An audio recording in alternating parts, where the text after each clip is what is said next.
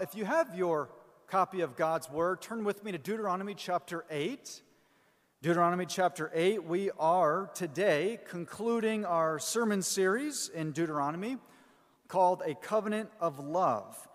So we're coming to a close to that sermon series today, and the sermon this morning is actually going to be in two parts. So stay tuned for that. Deuteronomy chapter 8 is where we are going to pick up, and the sermon text will be on this chapter. Deuteronomy chapter 8, verse 1 says this Be careful to follow every command I am giving you today, so that you may live and increase and may enter and possess the land that the Lord promised on oath to your forefathers.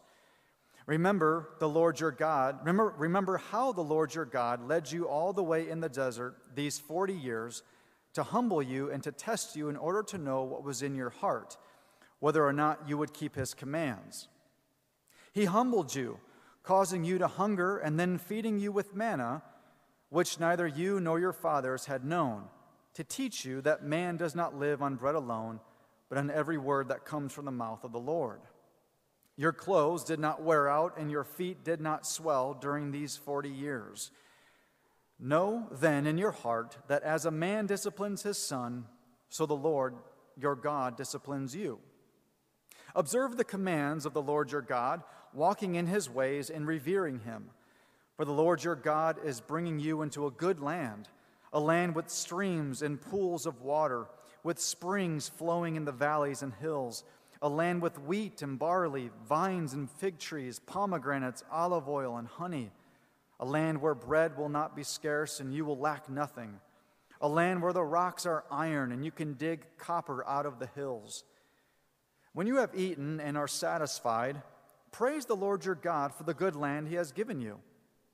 Be careful that you do not forget the Lord your God, failing to observe his commands, his laws, and his decrees that I am giving you this day.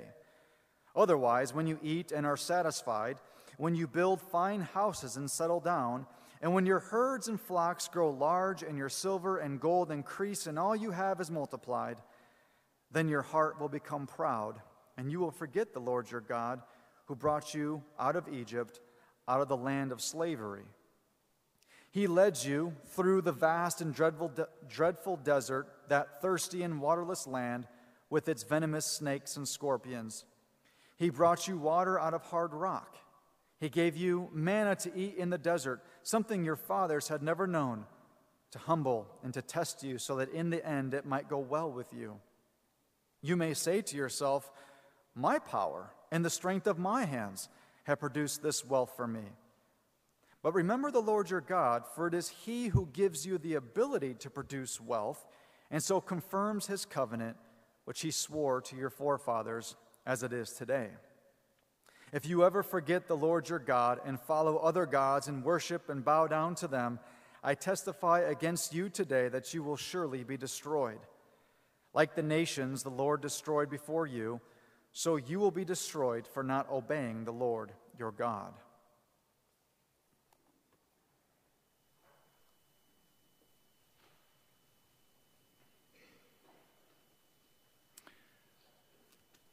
My friend Jeff Arthurs reminded me of the story of Jimmy.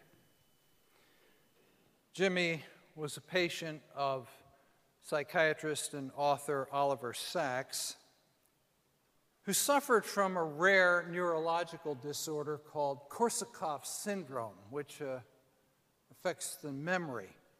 When Sacks met Jimmy in 1975, Jimmy walked into the doctor's office with a cheery, Hello, doc. Nice day. You want to talk to me? Uh, shall I sit here? He was cooperative and answered all the questions that Dr. Sacks had for him as he tried to check Jimmy's memory. He remembered his childhood home, his friends, his school, and the Navy, which he had joined in 1943. He'd been stationed on a sub and um, he remembered Morse code. He recalled vividly his service in the Navy through the end of the war in 1945, but that's where his memories stopped completely. He couldn't remember anything from the past 30 years. He thought Truman was president, that the periodic table stopped with uranium, that no one had been to the moon. He had no recollection of anything that happened in the last few minutes. He thought he was 19 years old, even though he was 49. Dr. Sacks showed him a mirror, and Jimmy gazed at it. This middle aged person with bushy gray hair and was shocked. In Dr. Sacks's words, he suddenly turned ashen and gripped the sides of his chair. What's going on? What's happened to me? Is this a nightmare? Am I crazy? Well, Sacks distracted him by taking him to a window and letting him watch a few minutes of a baseball game being played outside. Sacks hid the mirror, gave Jimmy a couple of minutes alone, and then um, Jimmy wheeled around and said, Hi, Doc. Beautiful day. You want to talk to me? Shall I sit here? Haven't we met before, Jimmy? No, I, I can't say that we have. And over the next nine years, as a patient, Jimmy and Dr. Sacks were introduced and reintroduced. He stayed in the convalescent home where Sacks was in charge, but um, never learned his way around the halls. He, he could play rapid games of tic tac toe or checkers, but no games like chess that moved too slowly. And Sacks writes, I had never encountered, even imagined, such a power of amnesia, the possibility of a pit into which everything, every experience, every event would fathomlessly, fathomlessly drop. The staff at the home referred to Jimmy as a lost soul. Moses would agree. And add that without memory, we are all lost souls. So, again and again in Deuteronomy, Moses says, Remember, don't forget. Remember, you were slaves in Egypt, but God rescued you. Remember how at Sinai you were in awe of God. Don't forget the covenant God made with you. Don't forget his laws. And they were supposed to remember, these Israelites poised to enter the promised land, even sad, negative events from their history. Don't forget, Moses says, the golden calf incident when your fathers rebelled. Learn from that. Don't repeat it. And here in chapter 8, Remember how God led you in the wilderness. Remember, it is God who enables you to prosper. Don't forget the Lord your God. 16 times in Deuteronomy, remember. Only the book of Psalms has it more often. 10 times in Deuteronomy, don't forget. Uh, the first week of this series, I I mentioned a number of recurring themes that Moses the preacher would come back to again and again covenant, love, fire, children, and so on. Well, here is one of the most important, if not the most important. Remember. And it's for us too. Moses is still preaching through this spirit inspired book. So, unless you suffer from Korsakoff's syndrome or dementia or some other brain impairment, choose deliberately to keep in mind the majesty and sovereignty and grace of our God. Choose deliberately to not forget all that He's done for you. And you could, if you need to, use the first nine verses of this chapter as a kind of a, a, a prompt. Although spoken to Israel centuries ago, the Holy Spirit still speaks to us through these lines. You remember his covenant of love with you, his loving initiative, and your loving obligations to him. Remember how he brought you through your own wilderness experience and taught you valuable lessons through it. That was part of Pastor Eliel's message of several weeks ago. Remember how he provided for all your needs, maybe not all your wants, but all your needs, giving you a job, healing you and your loved ones. As the song says, count your many blessings. Name them one by one, and it may surprise you what the Lord has done. Remember how he answered your prayers. Remember how he guided your steps. Remember how he surrounded you with friends. Remember the times that you failed him, but he didn't give up on you. And then there's verses 10 and following where Moses reminds the people of Israel of the prosperity with which God has blessed them. Has he blessed you? When there's food on the table, remember. When there's money in the bank, remember. When health is good, prospects are bright, don't forget the God who has blessed you. Years ago, a politician running for high office included in his uh, bio the information that went out to potential voters the statement that he viewed himself as a self made man. Really? Well, what does that say about the teachers and school principals who educated him when he was young? Were the coaches who taught him discipline and helped him hone his skills? The camp counselors, the Sunday school teachers, the parents and other family members, the mentors. And God? Self made man, verse 17 of this chapter, Moses says, Sh- oh, wrong chapter. You would have wondered, where's the preacher today? You may say to yourself, My power and the strength of my hands has produced this wealth for me. But remember, the Lord your God, for it is He who gives you the ability to produce wealth or to succeed on the athletic field or to get elected to high office. Oh, no doubt there is a legitimate satisfaction that we can take in earned achievement, but not the pride that leads anybody to describe himself as a self made man. And Christians of all people ought to remember this. To remember God's undeserved grace.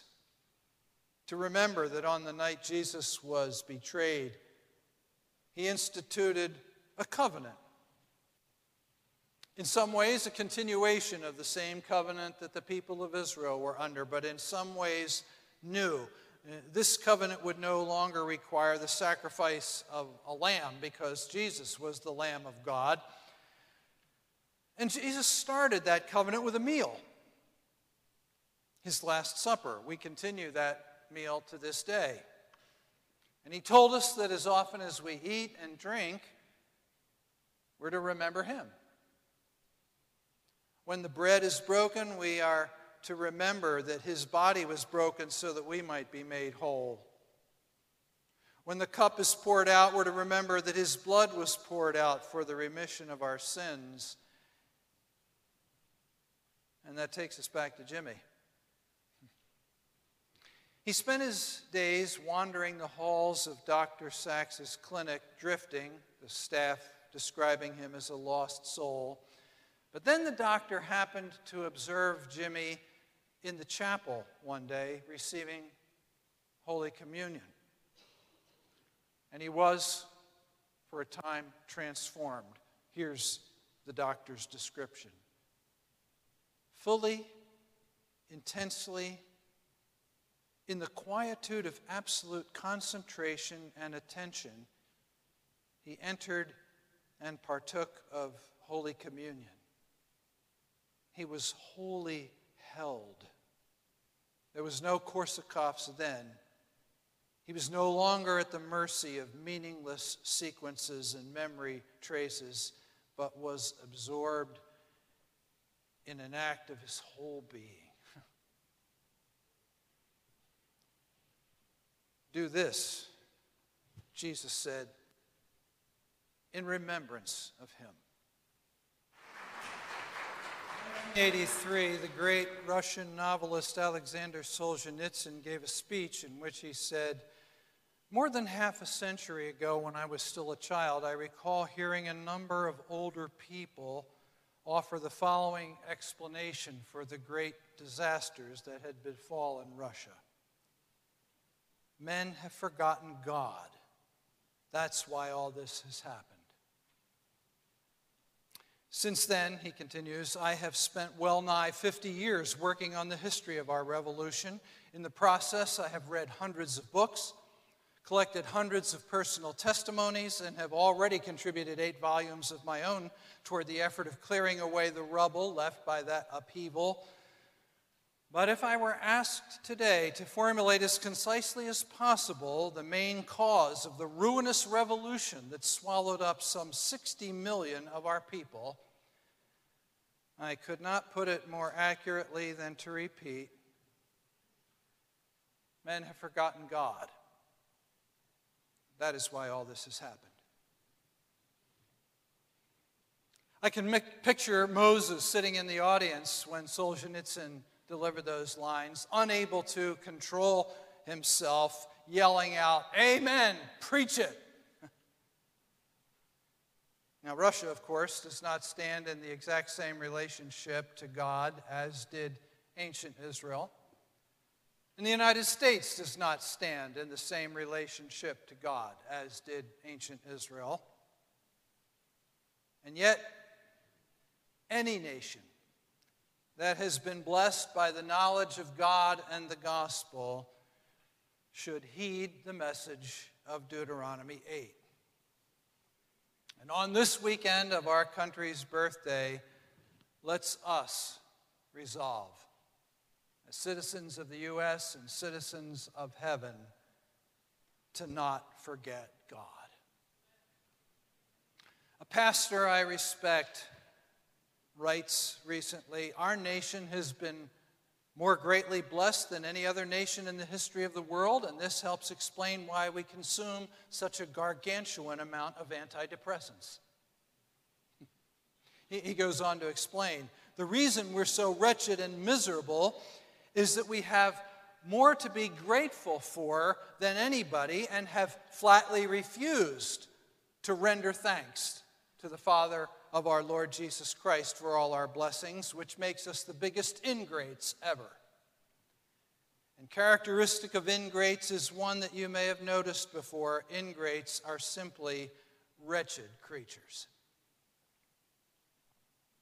The, the pastor goes on to elaborate on some uh, of the evidence for our ingratitude as a nation. He could have mentioned others, but he mentioned in, in, in uh, his blog, a few of these.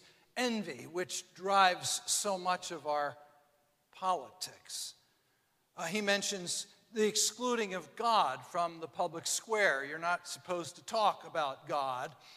Um, and Darwinism, interestingly enough, where uh, credit for this amazing world is given not to the Creator, but to blind chance. We have failed to render thanks to God as he deserves. And uh, the article goes on one of the first things that our nation should have done when we started to become recipients of this Deuteronomic blessing, which incidentally was in the 1700s, was to have recourse to Deuteronomy for a few lessons on what to do and what not to do. And what Deuteronomy tells her sons and daughters not to do is exactly what we did. God instructs those who are recipients of his blessings to serve him, a named deity, the Lord, your God, with joyfulness. We were supposed to do this with gladness of heart and to do it for the abundance of all our stuff. But no, we felt guilt for all our stuff while simultaneously making huge piles of it. In short, we became increasingly rich and increasingly secular at the same time. And in the land of Goshen, what a mess. What a mess indeed. Recall Moses' warnings in Deuteronomy 8. If you're still looking at your copy of the word, I'm looking at verse 12. When you eat and are satisfied, when you build fine houses and settle down, and when your herds and flocks grow large, and your silver and gold increase, and all you have is multiplied, then your heart will become proud, and you will forget the Lord your God. Or verse 17 again. You may say to yourself, My power and the strength of my hands have produced this wealth for me. Wise students of Scripture and of human nature down through the years have noticed a sad pattern, all too common with nations as well as individuals. People will honor God and honor God's counsel on how to prosper. They'll learn from the Word of God to be diligent, to work hard, to plan for the future, to save for a rainy day, to live within your means, and so on. You get all that from the wisdom that God gives us. And the result is prosperity. But then, in their prosperity, they forget about their need for God. The American Puritan Cotton Mather put it this way Faithfulness begets prosperity, and the daughter devours the mother. And unless people turn back, Bible's word for that turning back is repentance. Unless they repent, their prosperity will wither away. God still disciplines nations. If you ever forget the Lord your God and follow other gods and worship and bow down to them, I testify against you today that you will surely be destroyed. And having the most powerful military on the planet will not save you. Like the nations the Lord destroyed before you, so you will be destroyed for not obeying the Lord your God. So, what is to be done? How should Christians who love God and love our country and still try to keep alive some hope for our country, how should we apply the counsel of Deuteronomy 8? Well, let me give you three ways gratitude, God talk, and repentance. Uh, there are other things you could think of, and as you meditate on this truth, you may uh, come up with better ones, but I'll mention briefly gratitude, God talk, and repentance. Gratitude, cultivate thankfulness. Regardless of what the rest of the country may be doing, you and I, as God's people and recipients of His grace at every turn, ought to be continually thankful. Thank Him for every meal. Thank Him for a good night's rest. Thank Him for the beauty of the day. Thank Him when you see a hummingbird. Thank you. Thank Him for the low light of the evening. Thank Him for uh, good cops. Thank Him for your health thank Him for answered prayer. And if you do all this thanking out loud, it just might become contagious. Which leads to the second suggestion God talk. In a country that is forgetting God, in fact, seems to be deliberately forgetting God, a country that gives its biggest microphones, its largest platforms, to the secular, the scandalous, and the perverted, such a country needs to hear God's people unashamedly talking about God. Too often, out of fear or embarrassment or some wrong headed conviction that somehow talking about God has no place in the public square, we self cancel. We don't need to be canceled, we do it ourselves. Do you love God? Say so. Do you think our country needs to turn to God? Say so. And it doesn't even have to be a, a long or well crafted sermon. It can be something quite simple, something casual. I, the other day, I was in a sandwich shop, and the clerk was clearly down about something. I remarked on it, and she said, Yeah, it's been a really rough day. Well, as I was leaving, I could have said, Hope the rest of your day is better, or have a good day. I said, May God smile on the rest of your day. Now, that example is not meant to pat myself on the back, it's just to illustrate how simple it is and not heavy handed at all. To just remind the people around us that there's a God and that He's good and that we think about Him. So, cultivate gratitude and, and do some God talk. And then repentance. Pray for a widespread return to God in our land, for churches to be renewed and re energized and rediscovered after COVID. Pray for leaders who are unashamed to acknowledge God. 159 years ago, Abraham Lincoln said something that he could say today. And with this, I conclude. We have been the recipients of the choicest bounties of heaven. We have been preserved these many years in peace and prosperity. We have grown in numbers, wealth, and power, but we have forgotten God. We have forgotten the gracious hand which preserved us in peace and multiplied and enriched and strengthened us, and we have vainly imagined in the deceitfulness of our hearts that all these blessings were produced by some superior wisdom and virtue of our own. Intoxicated with unbroken success, we have become too self sufficient to feel the necessity of redeeming and preserving grace, too proud to pray to the God who made us Lincoln said as he called for a national day of fasting, humiliation, and prayer. And his words are Deuteronomy